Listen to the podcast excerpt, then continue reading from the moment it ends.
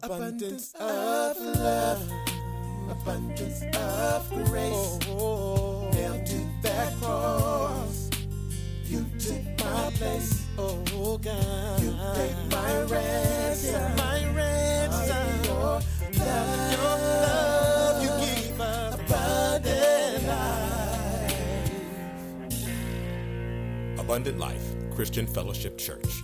Loving God, loving people. Now, here's Pastor Scott. I'm going to be reading three verses out of 2 Corinthians chapter 10, and then we're going to spend some time talking about it. So if you have your Bibles, you can turn to 2 Corinthians chapter 10. If not, uh, you can look on the screen and follow along as I read. 2 Corinthians chapter 10, verse 3, the Bible says, For though we walk in the flesh, we do not war according to the flesh.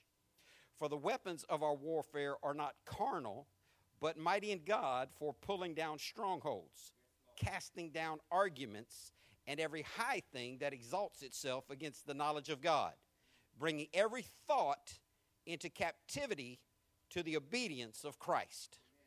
I want to preach to you this morning from a sermon titled, The Battle is Real. Pray with me. God, thank you for your word. God, I thank you for each person who's come here today, Lord, and I pray that you would help us, God, to hear what you have to say this morning from your word by your spirit. God, I pray that you would anoint me to speak the things that would be sound doctrine. God, I pray that you would encourage us to learn today what you'd have us to learn. Increase our faith is my prayer in Jesus' name. Amen. The battle is real. It is shocking to me how limited the knowledge of people in this country is regarding God's holy book. Uh, there's only one Bible that we have to learn from. It, it, has been around for a long time, and yet, some kind of way, some people still haven't read the whole book. I, if you don't hear anything else I have to say to you this morning, I want to encourage you read this book. It's only this thick. It'll only take you 72 hours to read it. Read this book and learn what God has to say to us because there is a battle that this book talks about.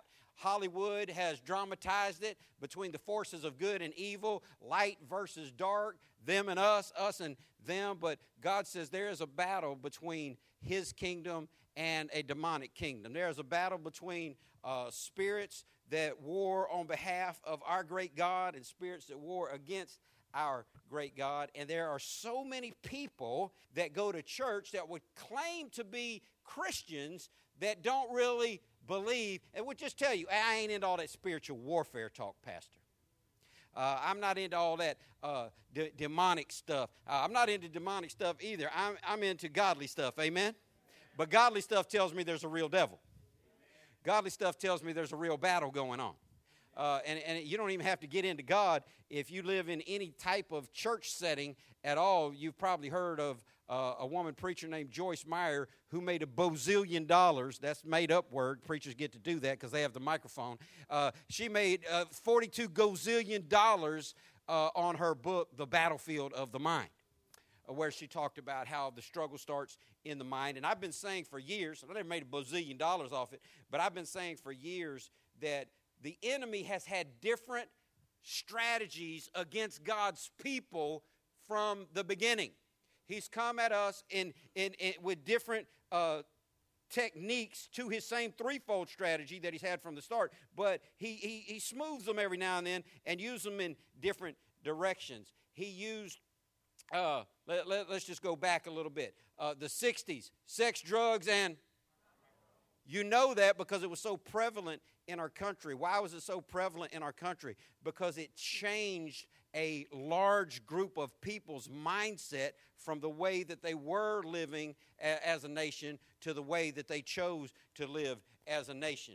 And so you had a bunch of people that got involved uh, in sex, drugs, rock and roll, and the hippie movement. And people, my, my kids still see those vans. Y'all, y'all, y'all remember those vans, those Volkswagen vans? Some, somebody uh, right on the side of it, Haight-Ashbury or bust. Y'all, y'all look, look it up. It's on. It's, it's. You can Google Haight-Ashbury. It's not a hate crime.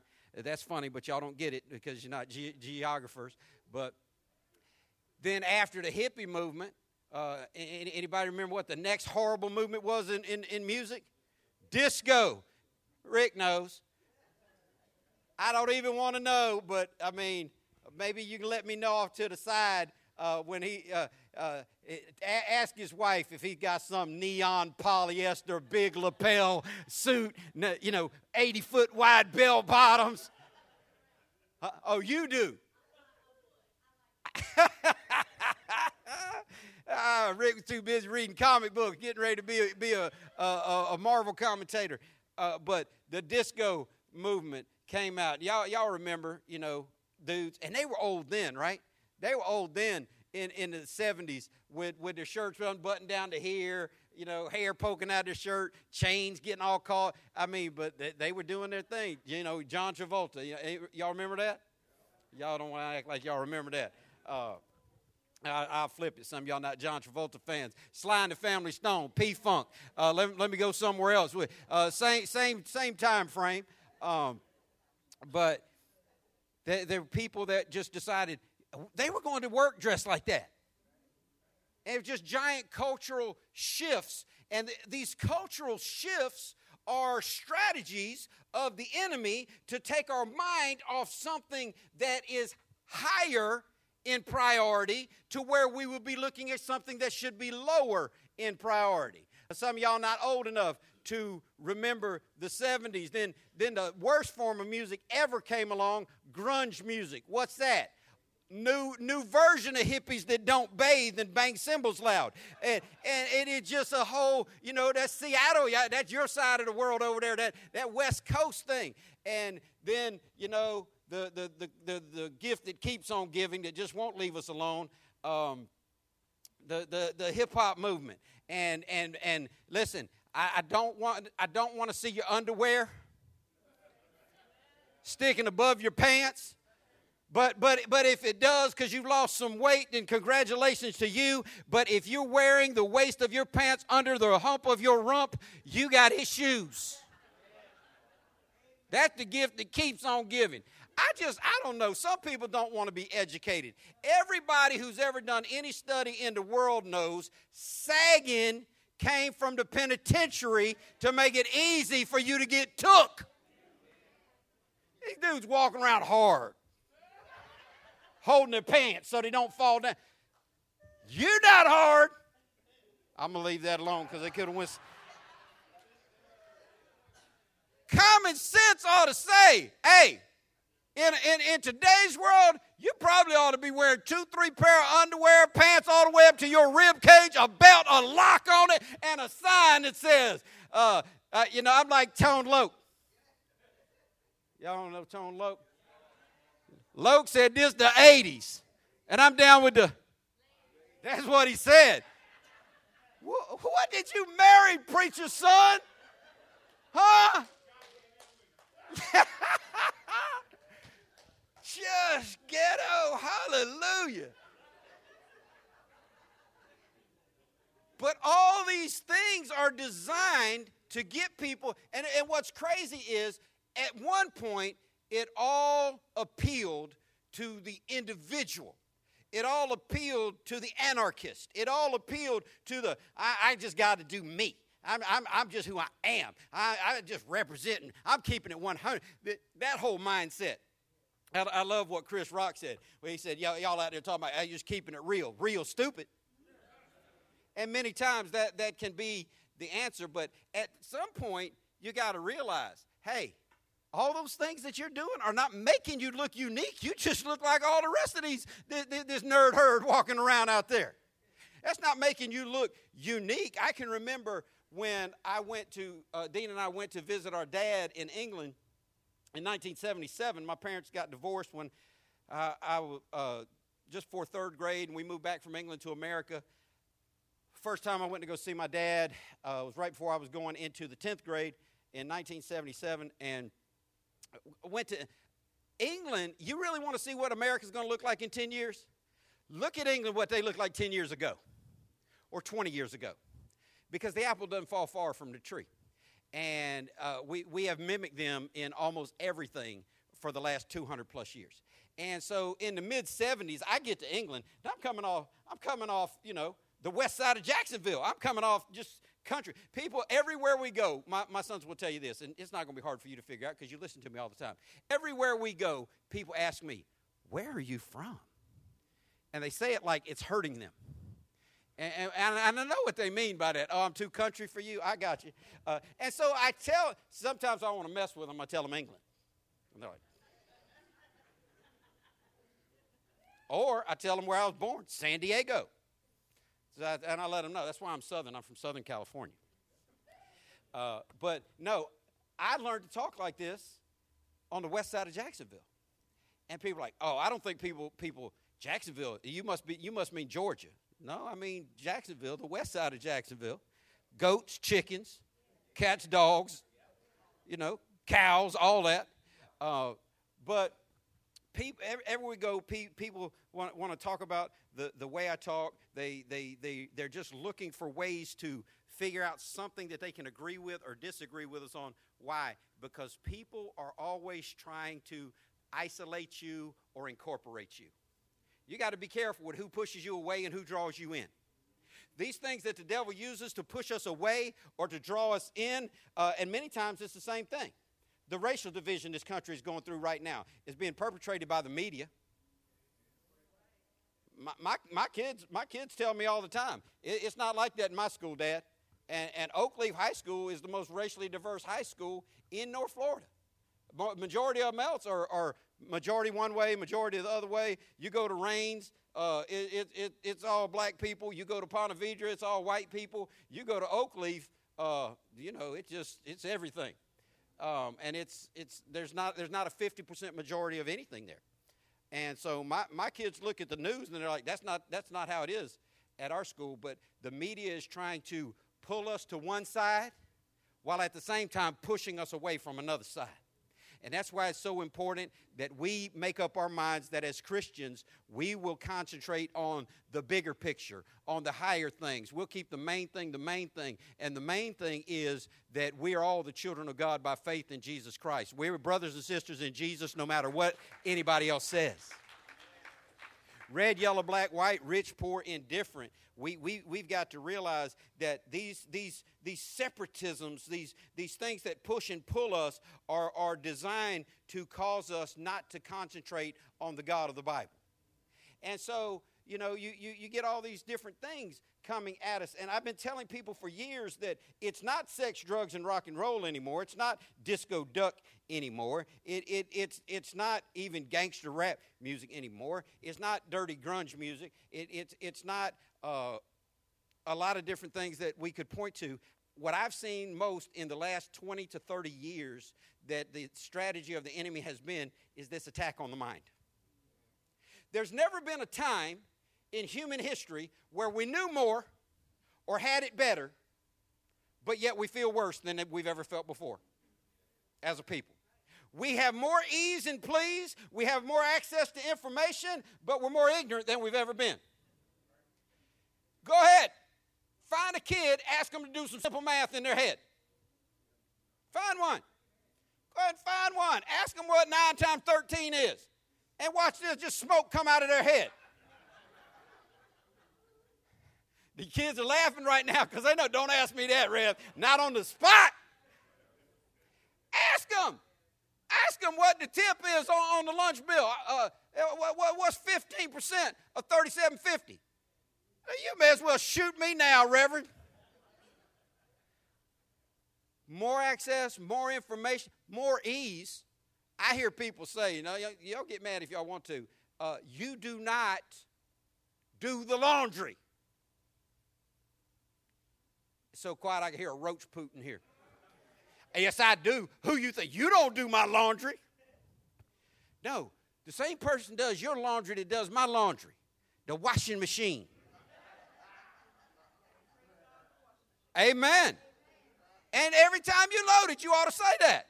If it stops working, you'll sure be mad at it. I remember, uh, was it you that went to go see Jim Lundy the other day? Uh, well, Jim Lundy was here. Jim Lundy's senior adult. He's shut in now. He used to play in our band. And Jim came one night and thanked God for a running refrigerator and left it there. is there more to this story? I mean, I, am looking for what, what, what's the what's the dude's name? Harvey.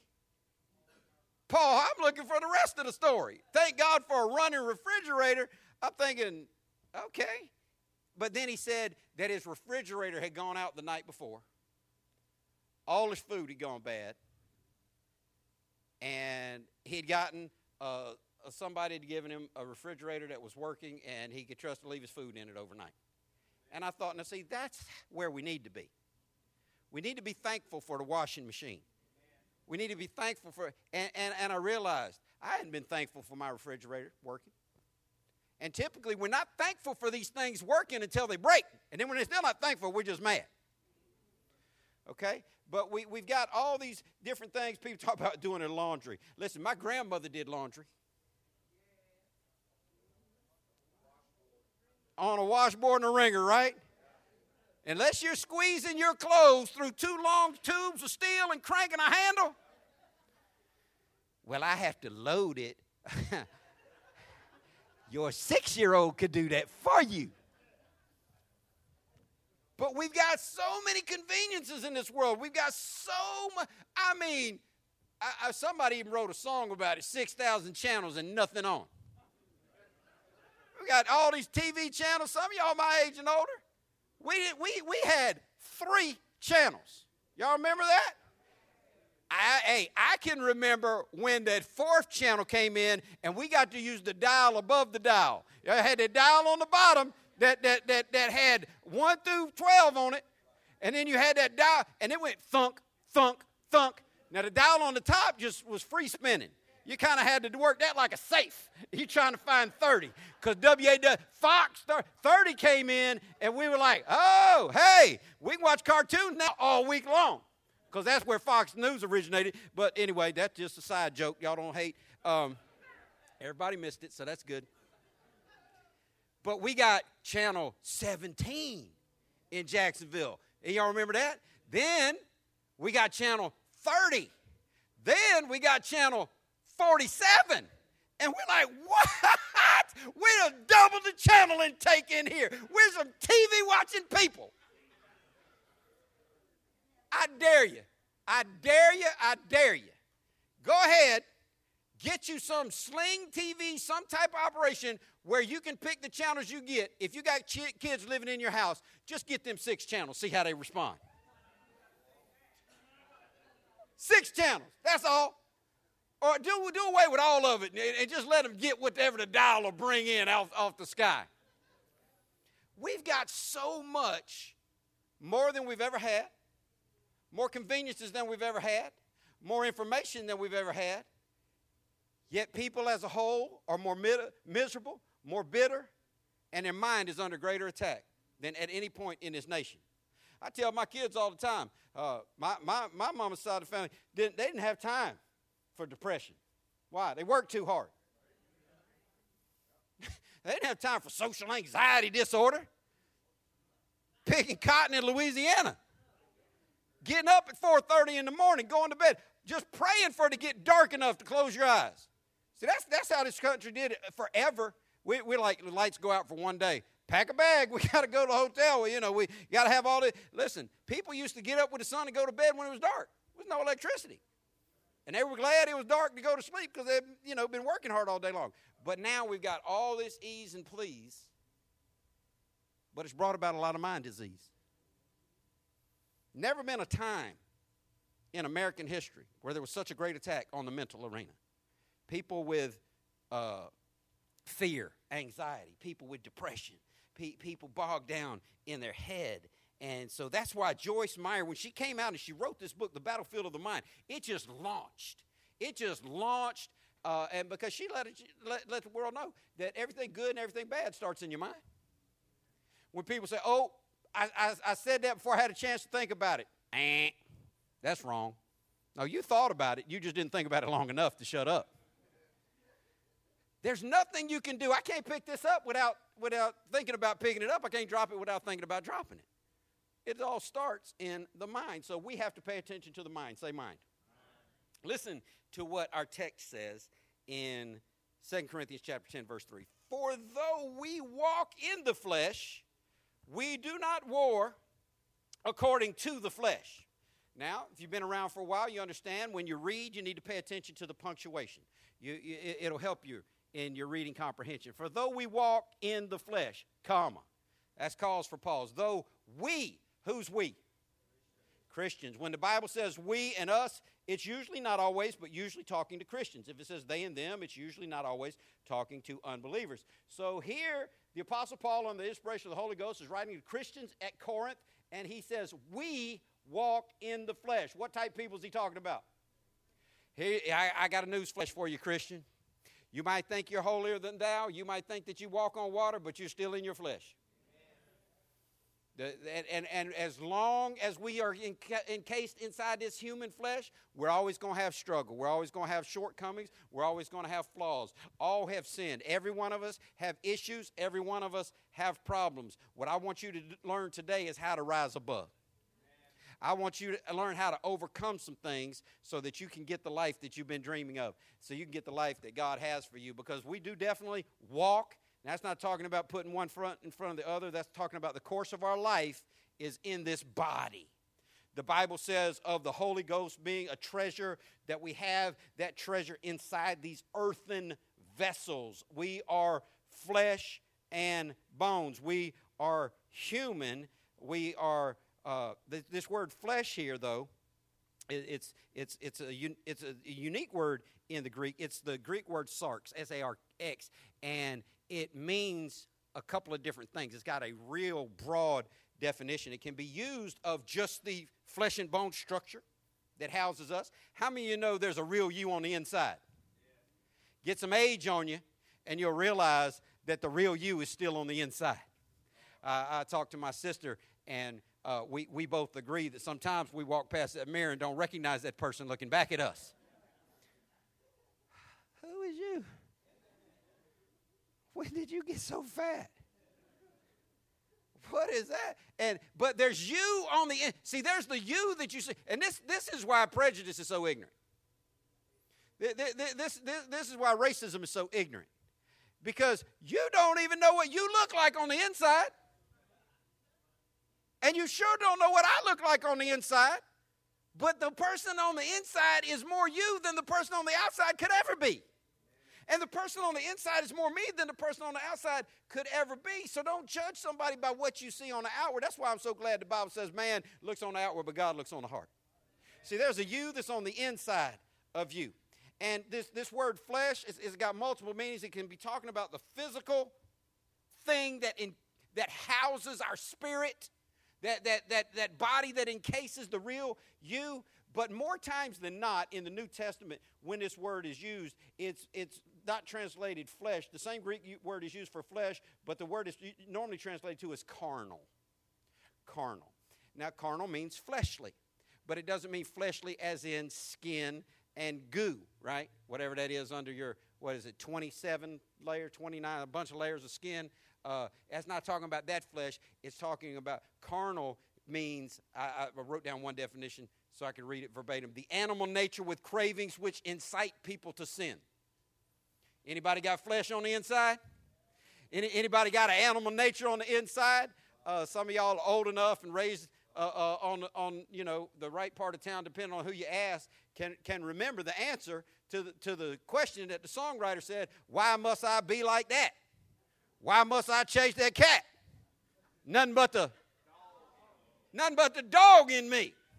And you understand that there is a, a inside of people that is just jacked up. This is why when I hear these, these, these do-gooders say, uh, well, I just believe for the most part all people are basically good. I'm like, I hope you get paid for smoking that. I hope you're part of a clinical trial and they are paying you big money to be that, that crazy because I've been around for 55 years. I've been all over the world, and, and I can tell you, people are not basically good. People, that, what, what, what, what the other songwriters say? They smile in your face all the time, they want to take your place. That's not just the evil people, that's that Christian sitting behind you.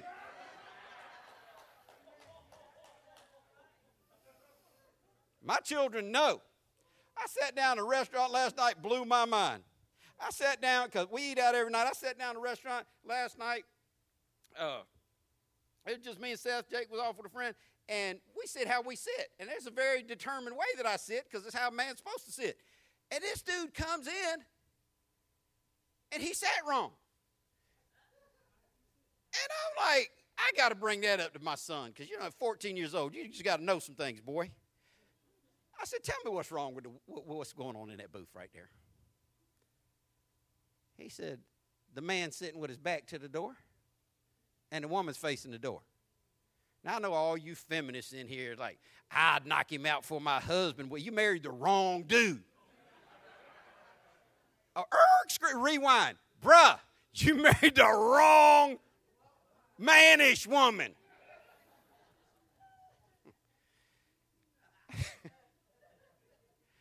I sit with my, hey, back at a restaurant, back to the wall.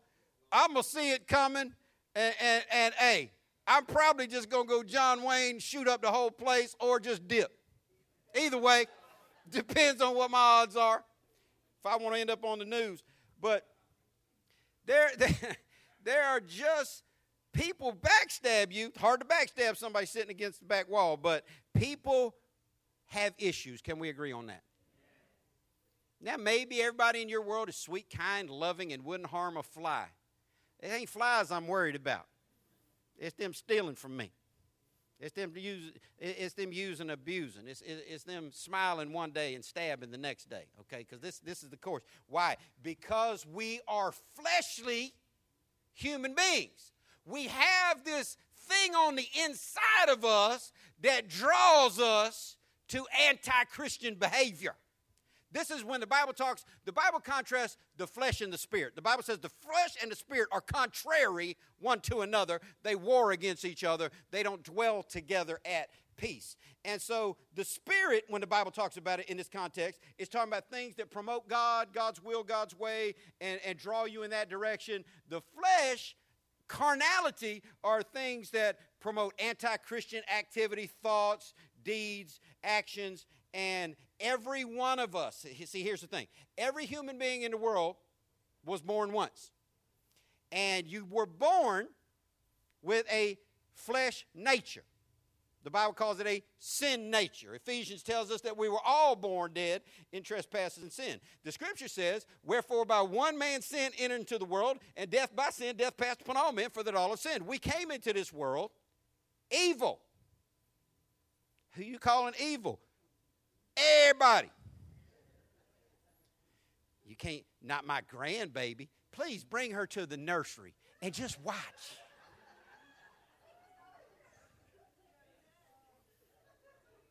My grandbaby shares with, uh, well, she ain't been around the right one. She get around the right one, it ain't interested in sharing. Well, you'd be walking around, they took everything my grandbaby had. How many times she say mine? How many times she cry? How many times she take it back? None? Well, bring it back next week. Let's see how she holds up. You don't have to teach little children to say mine. You don't have to teach people to be selfish. There is a draw. It is on the inside of every human being. The Bible says we are all sinners. We all have this fleshly nature on the inside of us. But here's the difference now you got to decide do you have one nature or do you have two? Everybody that's ever been born had one nature. See, I was born on August 6, 1963. I was born with one nature, a sin nature. I was born with a sin nature. I was born in flesh. I, I was born alienated and apart from the promises of God. On July 15, 1981, I was born what? Again that a new life happened, a change. The Bible says, well, if you're in Christ, uh, old things pass away and all things become new. You become a new person. I, and I became a new person uh, on July 15, 1981, and God gave me a new nature. God gave me a spirit nature. So everybody in the room has at least one nature. Some people in the room, myself and others, have two natures. I wonder how many you have. Do you only have your sin nature? Do you just do what you want to do, say what you want to say, dance how you want to dance, play how you want to play? Or do you have a sin nature from birth and a new nature from rebirth that war against each other. War. What did the great apostle Paul say? I, I, find that there's a, a, a, battle on the inside of me, Romans chapter 7. What, what, what did Paul say? When I want to do good, I find that sin is present with me. And the things that I want to do, I don't do. And the things that I don't want to do, I find myself doing. Oh, wretched man that I am, who shall deliver me from the body of this death? This is the great apostle. This is the man God used to write half the New Testament the battle saying this. He, he, he, let me give it to you in 2018 West Side. My man, he's just saying, bruh, I'm all jacked up. I'm just whacked, tore up from the floor. I'm just, I got issues. Or as Madea would tell you, issues.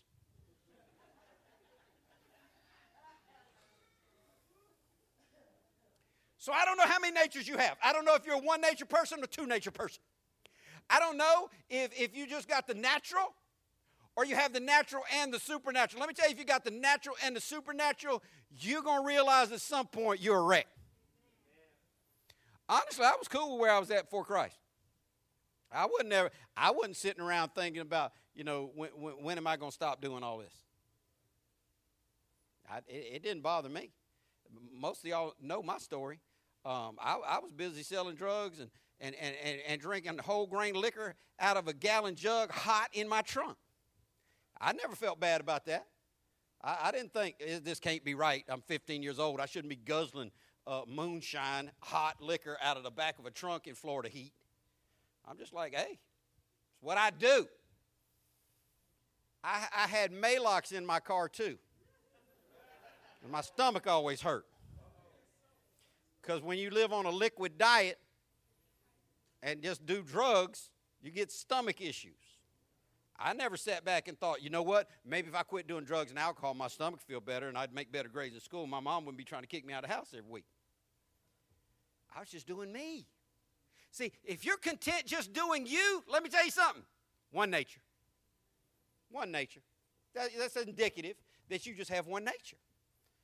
I don't know why they always sweating me about blah, blah, blah. If you're comfortable doing what you're doing, one nature. If it's okay with you, if, you excuse it, well, everybody does a little something, something. One nature. If, if you're warring against that, that's a good indication that you possibly have a new nature. But we're either in the flesh or in the spirit. Some people just can't be in the spirit because they haven't been born again. I'm talking to people who are born again. We, we have both. Say both. And, and, and so Paul says, we walk in the flesh. We're alive. We, we still got flesh and bones and issues. But we do not war according to the natural way. Okay, he's talk, talking about battle. He understands because he's been telling people. You got to see, he's saying we. Who's he talking to?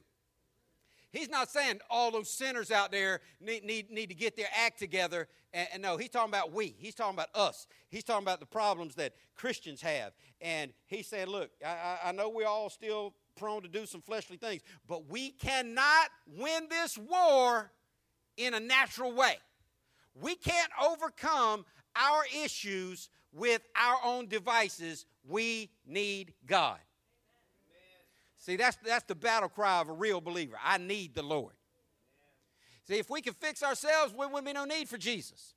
If we could get to heaven by ourselves, wouldn't be no need for Jesus. If we could just be holy by ourselves, wouldn't be no need for Jesus. But he said we can't do these things in the natural way.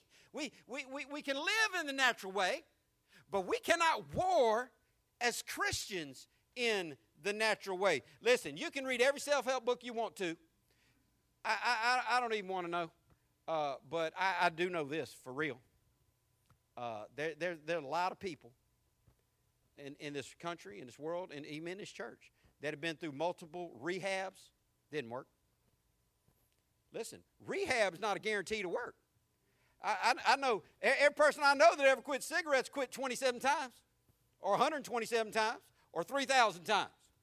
Every person I ever know that, including myself, that had the dry heaves quit liquor at least every time they had the dry heaves. None of y'all want to. Hey, I'm to tell you what. Once you vomit it all up and you're laying there hugging that porcelain God, You cry out to Jesus, Allah, Buddha, Oprah, Tom Cruise is God, whoever you got. I'll never drink another. I swear uh, uh, to, to Confucius. You become a Muslim overnight. I take up Sharia law and kill infidel. If I just, you people, that's a joke. People try to quit stuff on their own all the time. Does it work? No, it doesn't work. But if you give it to God, see, the problem is some of you have been trying to give it to God. You thought you were giving it to God and it didn't work. We're going to find out how to make it work today. Say, work. He said, we, we, we, we, can't, we can't war. We can't win these battles with self-help books, motivational tools. Those are good things. Those can help you in a way. But you're not going to you're not going to win a spiritual battle with those. Because those are natural means written by natural people using natural thoughts. We need supernatural means written by a supernatural God using the Holy Ghost power. It's a whole different level. So we're either in the flesh or in the spirit. Some of you can't get in the spirit because you're not saved. Some of you are saved, but you live too much in the flesh. And that's where the real problems come in. Verse 4 says, For the weapons of our warfare are not carnal, but mighty in God for pulling down strongholds. For the weapons of our warfare. Now, take out what you think, and let's just go with what the Word thinks. Does the Word think we have weapons? Does the Word think we have warfare? Does the Word think that our weapons are mighty? And here's what our mighty, spiritual, Holy Ghost empowered, God given weapons are for to pull down strongholds. Now, see, here's the problem with church and church people. Church people like to go out and point fingers at other people as if other people are the problem when the reality is the, the, your biggest problem is always the one looking at you in the mirror. That's why you'll never see. I will never be involved in no march. I will never be involved in no no political march, no campaign. No, let, us I, I don't care. I mean, obviously I care. I'd rather they didn't. But if they if the biggest pornographer in the world moved in on Firestone Drive, opened up a porn 24 hour day adults, I'm not going to stand out there politic and let's have a march. For what? I expect lost people to do lost things. I expect uh, lost people to, to drink and to get high. I, I expect lost people to, to oppose God. Why, what, here, see, this is why some folk are miserable. Lost people that come to church but don't want salvation. What a train wreck you are. Or saved people who come to church but won't embrace their spirituality. Huh, what a train wreck you are. You're just a lying, walking, breathing, talking, struggling contradiction against reality. If you're lost and you come to church, but you refuse to change and give, get right with God, you're just putting yourself under the torture zone.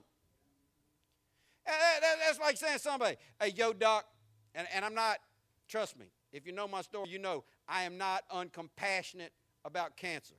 Uh, my, my wife died, left me a single father with two small children eh, from cancer at 36 years old. So this, this, this is just for a point. This is just say example. How crazy would you have to be? Uh, my, my wife saw one of the leading oncologists in the nation. We went to MD Anderson Comprehensive Cancer Research Clinic in Houston to get a second opinion. He sent us back to the first opinion guy, and Dr. Uni Thomas in Jacksonville. Uh, if you went to an oncologist and said, "Hey, check me out. Uh, don't have cancer. Already been checked. Already been tested for that. I just love to undergo about nine good hard months of chemotherapy and radiation. Anybody believe any healthy person wants to sign up for that? You don't have what you need to have to put yourself through that. To me, that's just like lost people. Come to church, ain't gonna change, ain't gonna get saved. Uh, you, you, you're like a healthy person, just, just willingly taking chemo. Why are you coming up in here watching us take up an offering for the glory of God? Why are you coming in here watching us talk about being holy and reading the Bible and denying ourselves when you're like, nah, that ain't me? I, you, what, you just want to sit and watch the show? Let me, let me tell you this. If you're here and you're unsaved, stop being miserable trying to what, what the scripture says, halt between two opinions. Stop being miserable trying to put one foot in the world and one foot in Jesus. Get in or get out. What God say in the book of the Revelation? I'd rather you be hot or don't be lukewarm. Get it. Get it all. You're going to be lost, unsaved, dying, go to hell. Chase that. Both feet. Grab all the gusto you, you can get. I wish you wouldn't, but if you're going to, you're going to. Now, if you're going to be saved, quit all that foolishness and get all the way in Christ and let the Holy Ghost give you righteousness, peace, and joy like a river. People are torturing themselves because they won't put both feet in one arena. And one foot in, one foot out is the worst kind of way you can be because you're not warring in the spirit. And the weapons will not help you because they are not carnal. So you can't use your unspiritualness to win your battle. Uh, let, me, let me talk to saved people, for real saved people, two nature people, old and new nature people, sinful and spiritual natured people. We have weapons, but they are not carnal. So you cannot use them. You cannot use them. These weapons can only be used in a spiritual fashion because they're spiritual weapons. But they're mighty in God for the pulling down of strongholds. I do not want to sneeze right now. Hallelujah.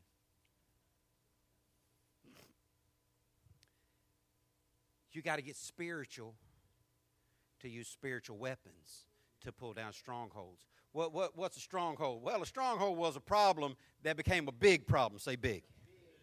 It was something you decided you, you were just going to dip your toe in. This is why I'm opposed. Don't you hate me if you want to. I, I my opinion, you have yours. We got to love each other. That's what the Bible says. I'm not trying to force my opinion on you. I'm just sharing truth and, and, and, and giving you some example to live by. I personally, no matter what the law says, would never allow my children to think that it's okay to smoke weed. I don't need you to send me no research papers. I grew up. I was born in the 60s. I grew up on the west side of Jacksonville in the 70s. Well, I, I, I, sold weed. We used to drive to Stark. Some of y'all West Siders, y'all know Stark had it going off in the 70s for, for real. I, I can tell you that for many people, weed is a gateway drug. They dip their toe in something.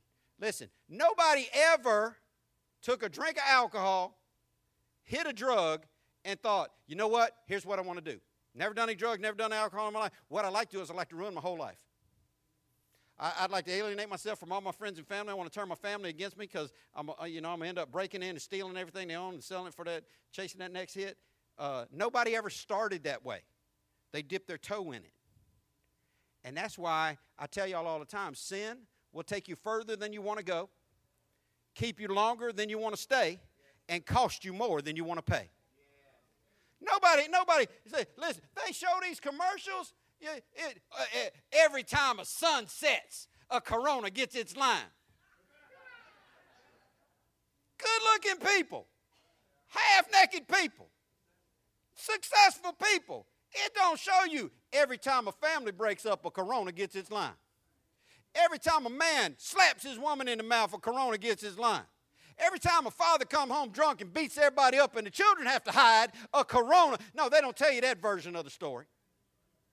They, they don't tell you. Every time a drunk driver crashes into a car full of innocent people and kills them and cuts their life short, and he gets six months off manslaughter, a corona gets its line. They don't tell you that. That's why I say don't mess with none of it. Don't, don't go down a road with limited options. Don't go down a road that's going to take you in the wrong place. See, because that little bit, well, Pastor, and, and here's the reality. When I ran the labor pool downtown, on the corner of Main and Beaver, putting to work two to 300 drunk, drug addict, alcoholic, homeless, crack addicts every day, um, daily work, daily pay. I, got, I built relationships. That's what caused me to go into homeless ministry. I built relationships with hundreds of people downtown and started doing homeless ministry downtown. And even the people that I got off the street and put in houses, even the people that became successful inside our uh, ministry, uh, even, even the people who, you know, were just close to me and loved me, they would always say the same thing. They call me boss man. Uh, boss man, you, you, you know I smoke my weed. You know, I, and I will drink. I ain't going to say I don't drink, boss. I, I drink a little bit. You know, I, I smoke, but I don't mess with that crack.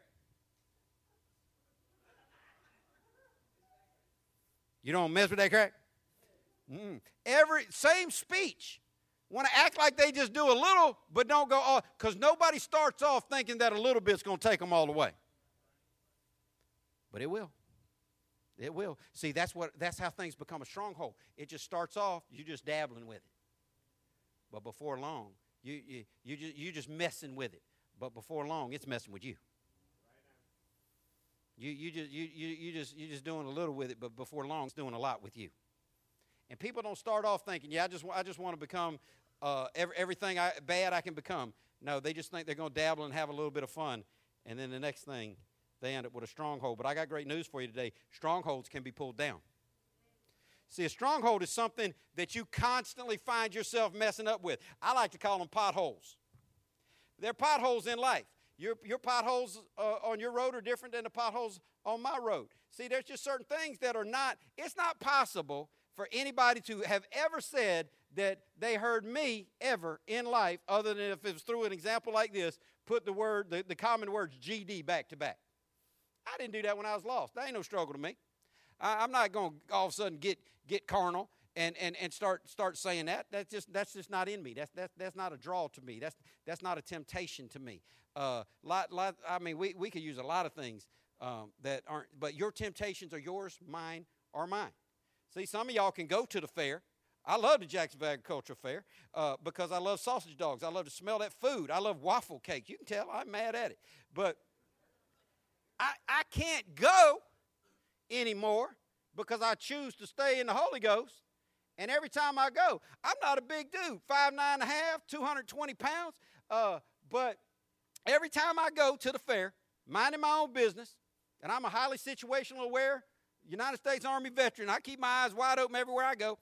And every time I go to the fair, some little five foot six, 135 pound dude with tobacco in his mouth wants to bump into me and then turn around. What? What? Hey, and start screaming at me. And my pressure, Jake's doing this right now. Jake's like, please, Dad.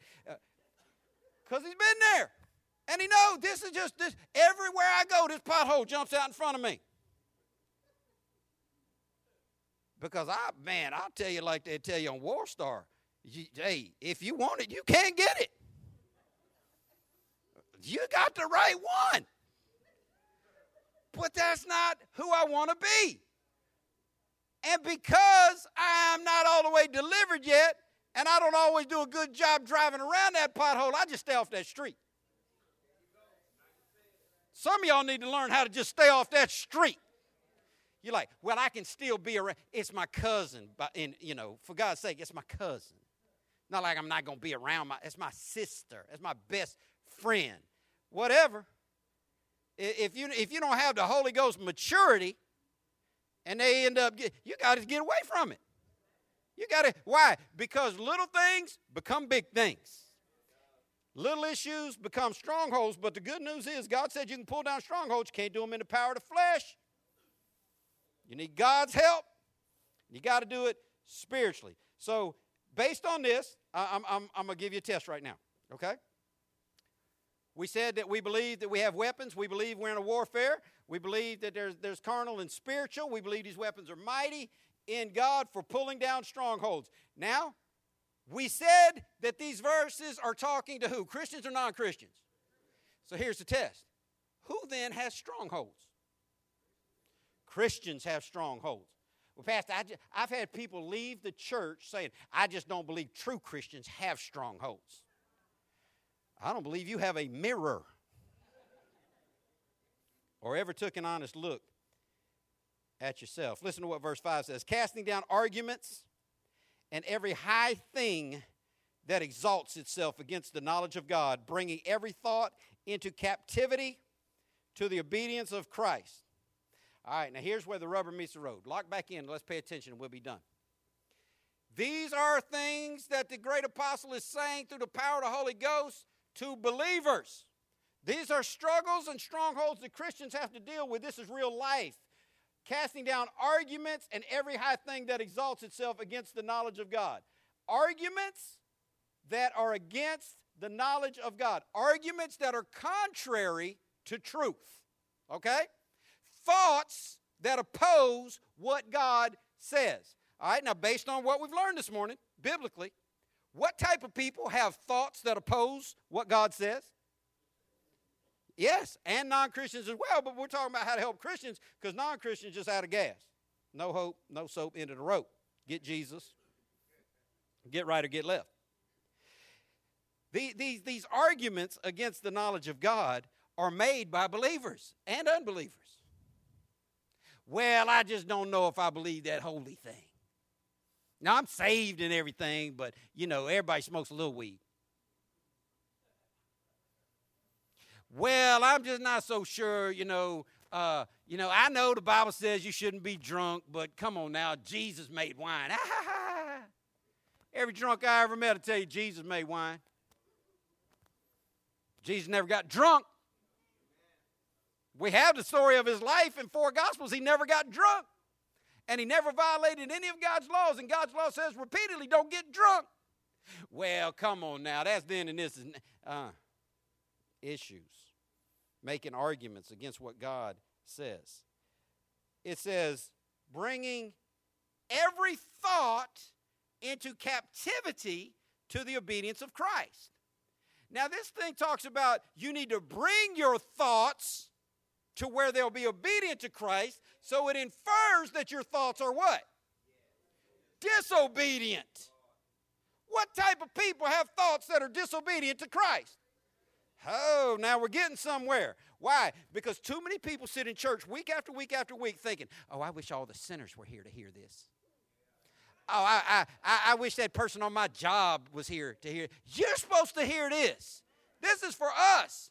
We got to get us together. I'm not worried about getting the pornography together. I'm not worried about getting the drunk together. Listen, stop nagging drunks to, to quit drinking. Drinking ain't their problem. The fact that they're unsaved and don't know God is their problem. Share the love of God with them and let them get saved. That drinking will take care of itself. You get real salvation, stuff will just begin to fall off you. And you'll learn to do better. But these arguments, these, these thoughts that oppose God, uh, the, the, the great theologian John Calvin said this Nothing is more opposed to spiritual wisdom of God than the wisdom of the flesh, and nothing more opposed to his grace than man's natural ability. You want to know the thoughts? You want, you want to know the problems that cause our mind to war against God, cause our mind to war in disobedient thinking? How many of y'all know you can be praying in your prayer closet? Hallelujah, glory to God. Oh, thank you, Jesus. I love you, sir. And then all of a sudden, you just be thinking about the most twisted, wild junk. See, in, in, in, in my family, we say that's just jank. Uh, your, your mind will get jank. It'll get all junked up and, and stank and, and, and wrong and all at the same time. How many y'all know that can happen to a real Christian praying? How many you know you can just get just cry, snot, holler, praise, worship, give God all the glory, pay a tithe, maybe if I don't know about that, but some of y'all, uh, and leave church and don't even make it to 103rd Street without somebody snatching you right out the spirit, right back into I, I wish you would step out and meet Jesus. Act like you're gonna pull it.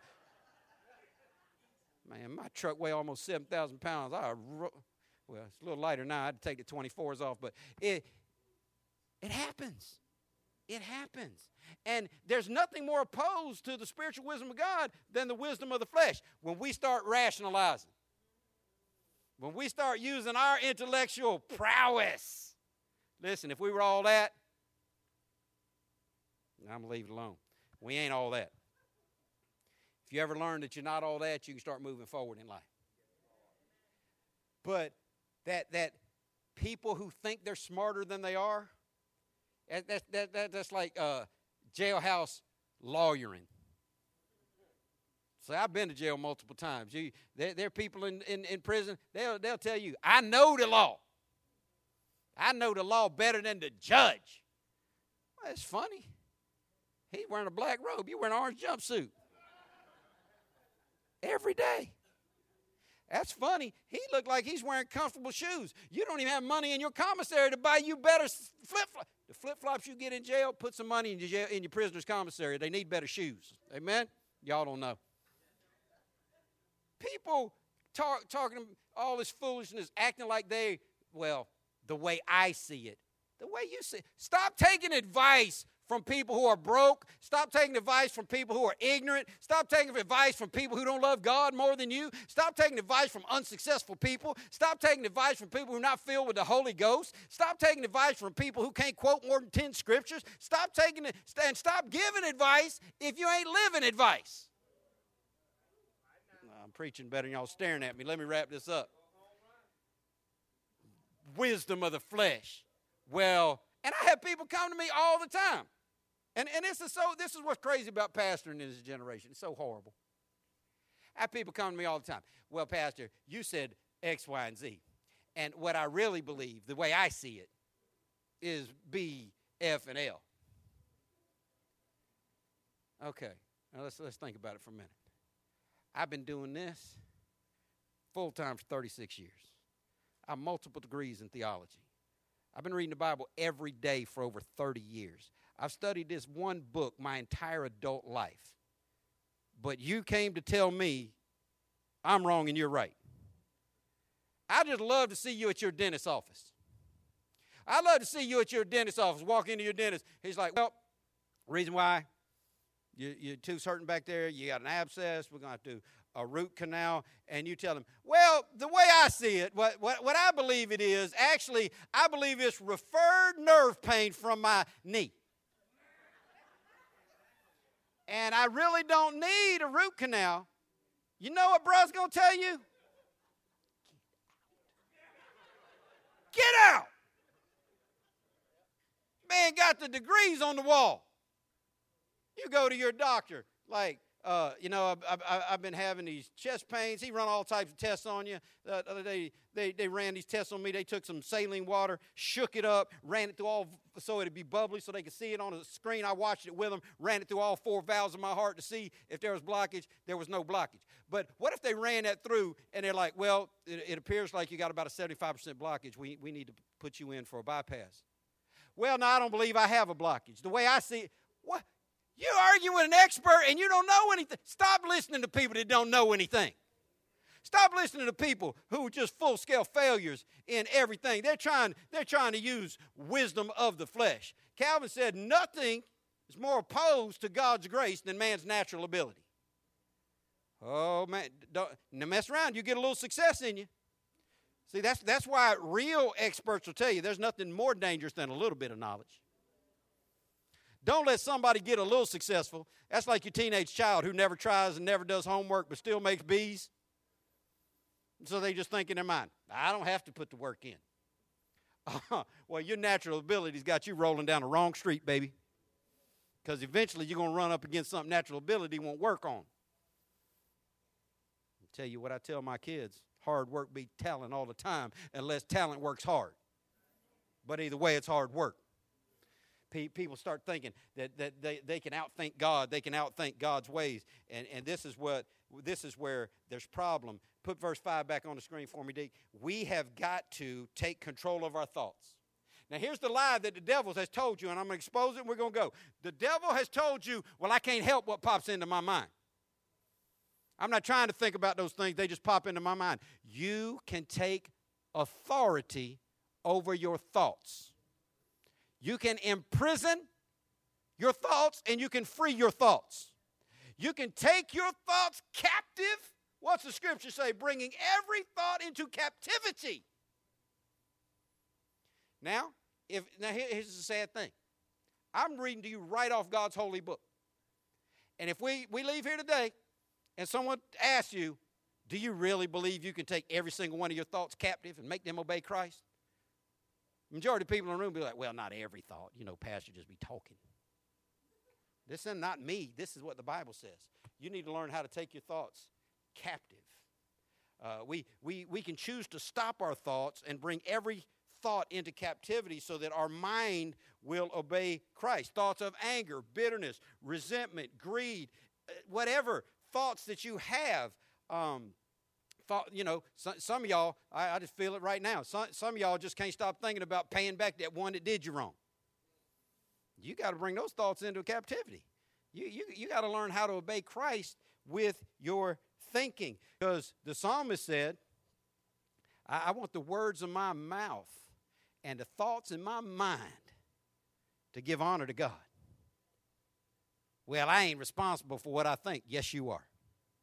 And some of you have been plagued with wrong thinking for a long time, and you need to learn how to bring those thoughts into captivity. You need to imprison those thoughts and, and put them in a dungeon, lock the key, and throw it away. You need to learn how to free some thoughts so you can obey Christ. Now, now you got the hippies in the room. It's like, well, I'm just not trying to be mind control. I'm a free spirit, and I want my thoughts to be free. Well, you don't love the Lord. And if you say you love the Lord, you don't understand. You are a purchased possession. You belong to somebody, Christian. You well, well, I think I should be able to decide for myself, not as a per, per, purchased possession. Be, be like if my if my car, if I, t- I tell my car to turn left, and it's like, well, I ain't turning left, I'm turning right. No, no. You do what I say. I own you. Christians need to understand the Lord owns us. The Bible says you're not your own, you've been bought with a price. We need to learn how to take these thoughts captive and get out of this free thinking and understand that we have to get these things in check so we can be what God has called us to be. Listen to what Romans 8 5 says. Those who are dominated by the sinful nature think about sinful things. But those who are controlled by the Holy Spirit think about things that please the Spirit. Let's figure this out real quick. Those who are dominated by the sinful nature think about sinful things. So, if you spend the majority of your time thinking about sinful things, what can we deduce from this Holy Scripture? You are dominated by your sin nature. It's not just a little issue, it's a big issue. If you if when you're alone with your thoughts, if your thoughts go to the bad and not to the good, you're dominated by sinfulness and you need to make a change in that. It says, "But those who are controlled by the Holy Spirit think about things that please the Spirit." If you're not sitting around thinking about things that please God, then you better get it together. You need to change. You need to get your thoughts right. You need to come into alignment with what the scripture says for your thinking. And you need to, and, this is just a self check. Well, Pastor, how do I know if I'm being dominated by the Spirit or, or dominated by sin or controlled by the Spirit? What do you think about when nobody's watching? When you get bored, what do you do? This is going to tell on you. You don't have to tell me, tell God. Verse 6 says, So letting your sin nature control your mind leads to death, but letting the Spirit control your mind leads to life and peace. The reason why so many people, so many Christian people are miserable, tore up, upset, dealing with mental illness, struggling in their mind, struggling in their, in their finances, struggling in life, is because they are not letting the Spirit control their mind. Because here's the thing if, let's, let's just try another one based on this Holy Scripture. If your life is not full of peace, what does that mean that you're not letting happen? You're not letting the Spirit control your mind. If you leave your mind alone, it'll go wrong every time. That's why some of y'all think that you ain't supposed to spank your children, correct your children, point them in the right way. I had a chaplain in the Army tell me one time he felt his job was just to keep his children safe and let them make their own choices. I'm like, well, you know, leave, leave, leave them in a room full of candy. Let them see what choice they make then. Leave your cash. Don't, don't, don't put your money in the bank. Leave your cash just piled up in the middle of the living room and let them know. If y'all choose to take all that, take what you want. See how broke you get real quick. If you leave your mind alone, it will tend to the first nature you had. Remember what I said? Lost people have one nature. It's the nature they were born with. Saved people have two natures. It's carnal nature, spiritual nature. Nature of the flesh they were born with, nature of the spirit that they were born again with. So which one, flesh or spirit, which one of those two natures has every Christian had longer? Sin. You're born with it. You, uh, some of y'all didn't get saved you're 30, 40, 50 years old. You got 50 years of the world stuck up in you. And even me, I got saved before I, before I was 30, but I've got 55 years of the world in me. I'm still walking in this world, breathing in this world, living in this world, impacted by this world, still struggling in my own flesh. So, left alone, there's a default. And the default will always go to the wrong side. That's human nature, y'all. Stop, stop believing everybody's just basically good. If you believe that, just leave your doors unlocked. Leave your windows open. Just leave your door open. Trust that the mosquitoes are good too and they won't come in either. I am through dealing with politicians that tell me that we shouldn't have guns, but they got men with guns protecting them. I am through dealing with politicians that tell me that we should build bridges and not walls, and we shouldn't put up fences to keep people out, and they live in gated communities with alarm systems. You don't want to hear me. If you if you like, well, Pastor, we just need to just uh, uh if you want to let it, if, if you want to let everybody in and just let it, hey, I tell you what, leave me your address. I can find a I can find a navigator load full of people on 103rd Street and let them know, hey, is this a good Christian woman? Got a nice house, got a swimming pool, lots of food, probably got some liquor hidden in there she ain't telling nobody about. Uh, she just said you can just come on in anytime you want. Everybody's welcome. No, no, no walls, no borders, no boundaries. Just come in, eat up all the food, drink all the whatever you want to do. And then you come home and you find out we need a security alarm. Oh, all of a sudden now you you needing guns and let me keep moving. Y'all don't want to learn nothing. If you let your sin nature control your mind, you're not going to live at peace. We're commanded in Philippians 2 5 to let this mind be in you, which was also in Christ Jesus. Now, how you going to think like Jesus? I mean, that ought to be the first thought. The mind of Christ. How am I going to have the mind of Christ when I, you know, I'm, I'm just trying to, I'm just trying to keep my mind together. I give it to you in a more modern translation. Philippians 2 5 in the New Living says, You must have the same attitude that Christ Jesus had if you find yourself thinking about something that you don't think Jesus would think about, should you keep thinking about that? Well, Pastor, I can't control what I think about. That's not what the Bible says. You can control what you think about. You can bring your thoughts into obedience to Christ. You can tell your thoughts what to do. Now, I'm not saying you got to go all weird for Jesus, church for all nations. I ain't got no problem with weird for Jesus. I love weird for Jesus. Uh, but they popularized a, a, saying that just is silly uh, or funny uh, to me. Uh, you, if you ever hear somebody say this, ask them if they go to We're for Jesus. Loose him. Loose devil. Loose him. Loose him. Loose him. That, that, that's the church motto. Lose him. Lose him. Uh, now, I mean, if that helps you, you find yourself thinking about something and you just want to scream at yourself, lose him, then okay, get some grammar and a dictionary and a couple other things, but we got to learn how to, whatever it takes, cast some thoughts down. Not, not me. Not today.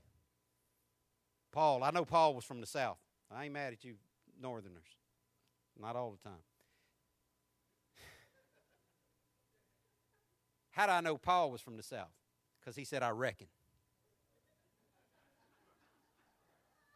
You ever met a Yankee that said, I reckon? Paul said, I reckon myself dead to those things. I make a self determination that says that ain't me. See, some of y'all being plagued by your past, you need to give yourself a break and realize that was then, this is now. Some of y'all have friends and family that won't let you be you. Try to tell you, oh, you act like all Christian in front of church people, but I know you. No, you know all the bad, junked up things about me. You don't know the me on the inside that desperately longs to please God and wishes you'd just leave me alone. you don't know I want to stab you in the neck while you're asleep. Proof text right there, she say. What my loving sister told me about you, man? This is insane. My sister's the most peaceful pacifist on the planet. My sister's the most decent Christian woman I've ever known. She's the most mature Christian in my life. And mar- married to this great deacon, uh, re- retired Navy Chief Scott Mills. She loves him, dotes on him, tell you this, this, this, that's her Clark Gable. That, that, that, that's her dream man right there. And uh, she told me when they had their first baby, and that baby was crying, She said, Pastor, you don't know how many times I laid in bed and thought about stabbing him in the neck.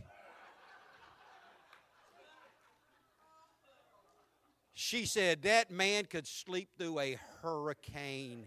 He never. She said, and I knew he wasn't lying like a lot of husbands. She, she gave you this. She she loves you for real. She's like, I knew he wasn't just rolling over, acting like he didn't hear the baby.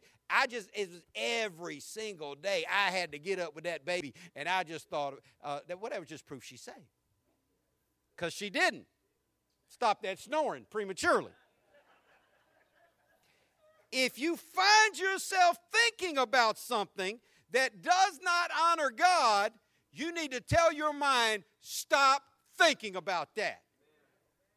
Jesus, lo- Jesus loves me, this I know, for the Bible tells me so. Start speaking truth to your mind. Let your ears hear your mouth say truth until you believe it here and here. A lot of people believe it here but can't get it here.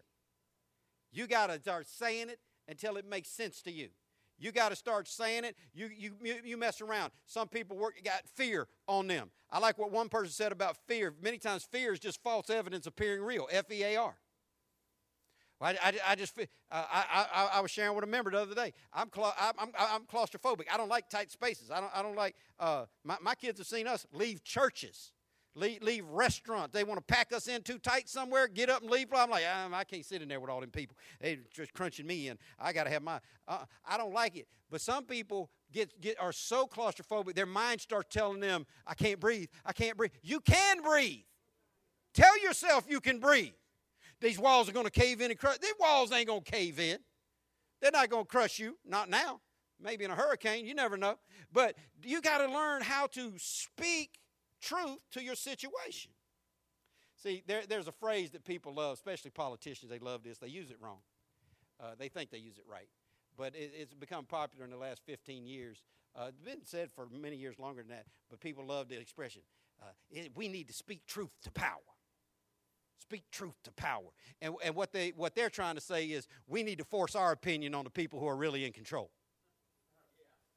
That's, that's not necessarily speaking truth to power. You, uh, but what that does is that, that puts you in a place of thinking, I'm right, they're wrong. Let me go tell them how they're wrong. Okay? That's a wasted life. You want to live a valuable life? You want to live a purposeful life? You want to live a meaningful life? Speak truth to yourself. Tell yourself where you're right and where you're wrong. I'm not saying there's not a time to speak truth to power. What I am saying is we got to get ourselves together. Everybody wants to go correct the 25 people that they think need correcting. I've had so many people say, Well, I, am just offended uh, that as a pastor you would do that. Well, when's the last time you got offended at yourself? We need to learn how to look in the mirror and start dealing with our own issues. We need to learn how to take care of first things first. And it starts with your thoughts and your actions. Actions are easy to control. I'll be honest with you. You get saved, you ought to be able to quit everything that's bothering you in the physical realm. Now, in the mental realm, that, that, that's a different hurdle to jump. That, that's more difficult. Those things are more deeply embedded.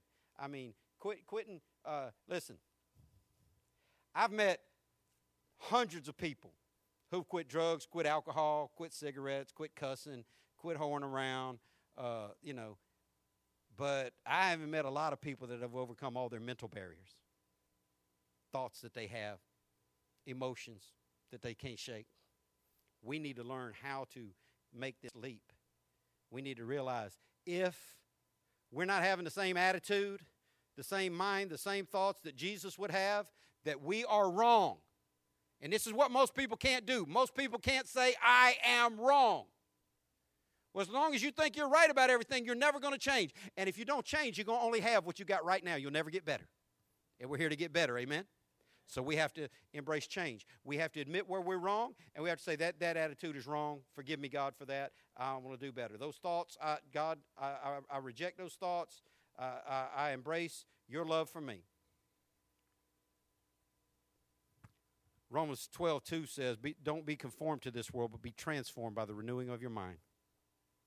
How do you renew your mind? Well, you got to leave that up to God. You got you got to get in God's word and renew your mind. I'm going to give you two more scriptures and I'm out. Some of y'all are already asleep. James 4 7 says, Submit yourself therefore to God, resist the devil, and he will flee from you. I have heard for years people say, Resist the devil, and he'll flee from you. Well, there's truth in that, but you left the first part off. That's like you saying, Pour cake or pour, pour flour and sugar into a bowl and you have cake mix. No, you won't. You would just have dry flour and sugar in a bowl. You can't make a cake out of that. It's not that you didn't give me the right information, you just didn't give me enough of the information. You can't just resist the devil. Loose here, devil. that don't work. You read the Bible. What, what, what, what the man say in the book of Acts? I, I rebuke you, demon, in the name of Jesus Christ, who Paul preached. That devil said, We know Jesus and we know Paul. But who are you? No, you? Shut up. Ah! That don't work. There's a prereq to resisting the devil. Submit yourself, therefore, to God. You got to submit yourself to God. You got to you got to do what God tells you to do. You got to bring yourself into alignment with obedience to God. Short of that, you just may as well say, Come on, devil, tear me up. Come on, mind, think all twisted. Without submission to God, there is no real resistance of the devil. And you can't get free from your negative thinking. Last verse, Ephesians 5 26 says, We are cleansed by the washing of water with God's word. You want to know what's going to cleanse you? The number one cleaning ingredient in the world, the first ingredient on every cleaning bottle in your cabinet is what? Water. Water is the primary cleansing agent in the history of the world, always has been. Water is what cleans. Now, sure, you mix it with some stuff, make it easier to clean. But water is always useful in cleaning. And the scripture says that the way God chooses to sanctify us, to change us, to clean us up, is by the washing of the water with God's word. Get this and you'll have it all. If you have anybody rinse their dishes before they put them in the dishwasher, what a waste of time that is. Get a better dishwasher. Keep rinsing those dishes though, boy, because don't know I want the food stuck on them. Because I ain't getting a better dishwasher. You know why we rinse dishes? To get that junk off. Because you turn that water on high enough. Some of y'all got those little sprayer things. That just make a mess. But direct that. You spray something long enough with water, that, that'll come off. You let that pot soak long enough in water, that gunk will loosen up. Water will clean it. You pour enough water over it, it'll clean it. God said the way He cleans up His church is by the washing of the water with God's Word. You got to get to the place where you pour enough of God's Word over your life to where it starts to wash off some of the junk. You got to get to the place where you are just constantly under the spout where the glory comes out, where you are receiving God's word continuously, and that water of God's word is just washing over you, washing the junk off, washing the crud off, washing the negativity off, washing the stinking thinking off, wa- wa- washing the bad thoughts off, washing the mental problems off, washing the, the attitudes off. We live in a day and age where people think it's cute to have attitude. No, that's anti Christian. People walk around, oh, no, he didn't. Oh, no, you didn't. But yes, you did. It's time to deal with us. We need to get washed up. We need to get clean so we can be, as the scripture says, vessels fit for use in the master's hand. You would not eat your ice cream with a spoon I'd been digging in poop. The spoon may be fine and the ice cream may be good, but the, the stuff on the spoon needs to be washed off. You got to get washed up so you can be useful. You have a use in God's hand But God doesn't use dirty vessels. You got to get cleaned up. You got to let that, that water of God's word just wash over you, wash over you, wash over you. You, you. You're dealing with a struggle. If you can't find it, come to me. I'll find it for you. Every issue known to man that's a real issue. You're dealing with lust, find Bible verses that deal with lust and just pour them over your head. You're dealing with gossip, find Bible verses that deal with gossip and just pour that over your head. You're dealing with unforgiveness, find Bible verses that deal with unforgiveness and just pour it over your head. You're dealing with addiction, find Bible verses that deal with addiction and just pour that over your head. The reason why some people, I say most people, won't is because they don't really want to change. Want to keep doing you? All I can do is lead you to water. I can't make you wash. We got to get God's word poured over us. Cleanse me, God. Wash my mind, God. You get the word in you, the word will come out of you. You are nothing more than a sponge for information. You take a clean sponge, you did I don't care what color the sponge is. The sponge can be green, the sponge can be yellow, the sponge can be white, the sponge can be whatever, brown. You, come, you dip that sponge in purple Kool Aid, you hold it out above your, your counter, and you squeeze that sponge. Only one thing coming out of it purple Kool Aid. Because when life squeezes you, whatever is in you is what's going to come out of you. And this is why most Christians do a bad job representing the Lord because we don't have enough God in us. We don't have enough word in us. We, we, we, we, got, we got our way lost somewhere and thought, I'm okay how I am. It's all those other people that need to get better. No, it, you need to get with a hymn writer and just openly declare, It's me, it's me, it's me, O Lord, standing in the need of prayer. It's not my brother or my sister, but it's me, O Lord. I need thee. Oh, I need thee. Every hour I need thee. You got to get your mind in a place where God can do something for you. Stop wondering, Pastor, I don't know why my mind been playing tricks on me. Start pouring the word over you, you, your marriage isn't where you need to be. Start, start, start getting your mind. You, you stop, stop worrying about he, he's not a good husband. You, you read everything the Bible says about being a good wife, and you just pour that over you, pour that over you, pour that. You, your wife acting funny, acting crazy. Get every piece of Bible in you that tells you how to be a good husband, and just pour that over you. Your kids acting funny. Read everything the Bible has to say about how to be a better parent, and you just pour. Get Bible on your situation. When you get Bible on your situation, then you can change. It's the washing of the water with God's word. Pour it over you. The junk will roll off. Pray with me. God, thank you for your word. Thank you, God, for the Holy Ghost. Father, I pray by your Spirit you would place these truths deep inside us and give us a desire to take every thought captive and bring even our thoughts into your obedience, God. We want to honor you with our words, with our thoughts, with our actions. God, I pray for every struggling Christian in the room today, dealing with habits, addictions, difficulties, mental illness, stress and strain of life, God. Lord, I pray that you would show yourself more than able. Teach us, God, that we can rely on you. Teach us, God, that if we'll choose your way, that your way is better than ours.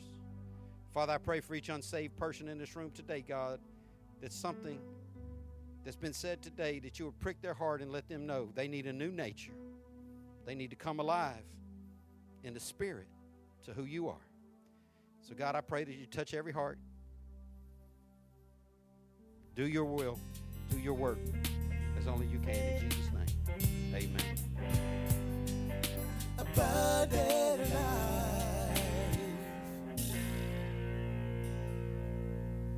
Thank you for listening to the ALCF Sound Doctrine Podcast and visit us on the web at alcfnow.org.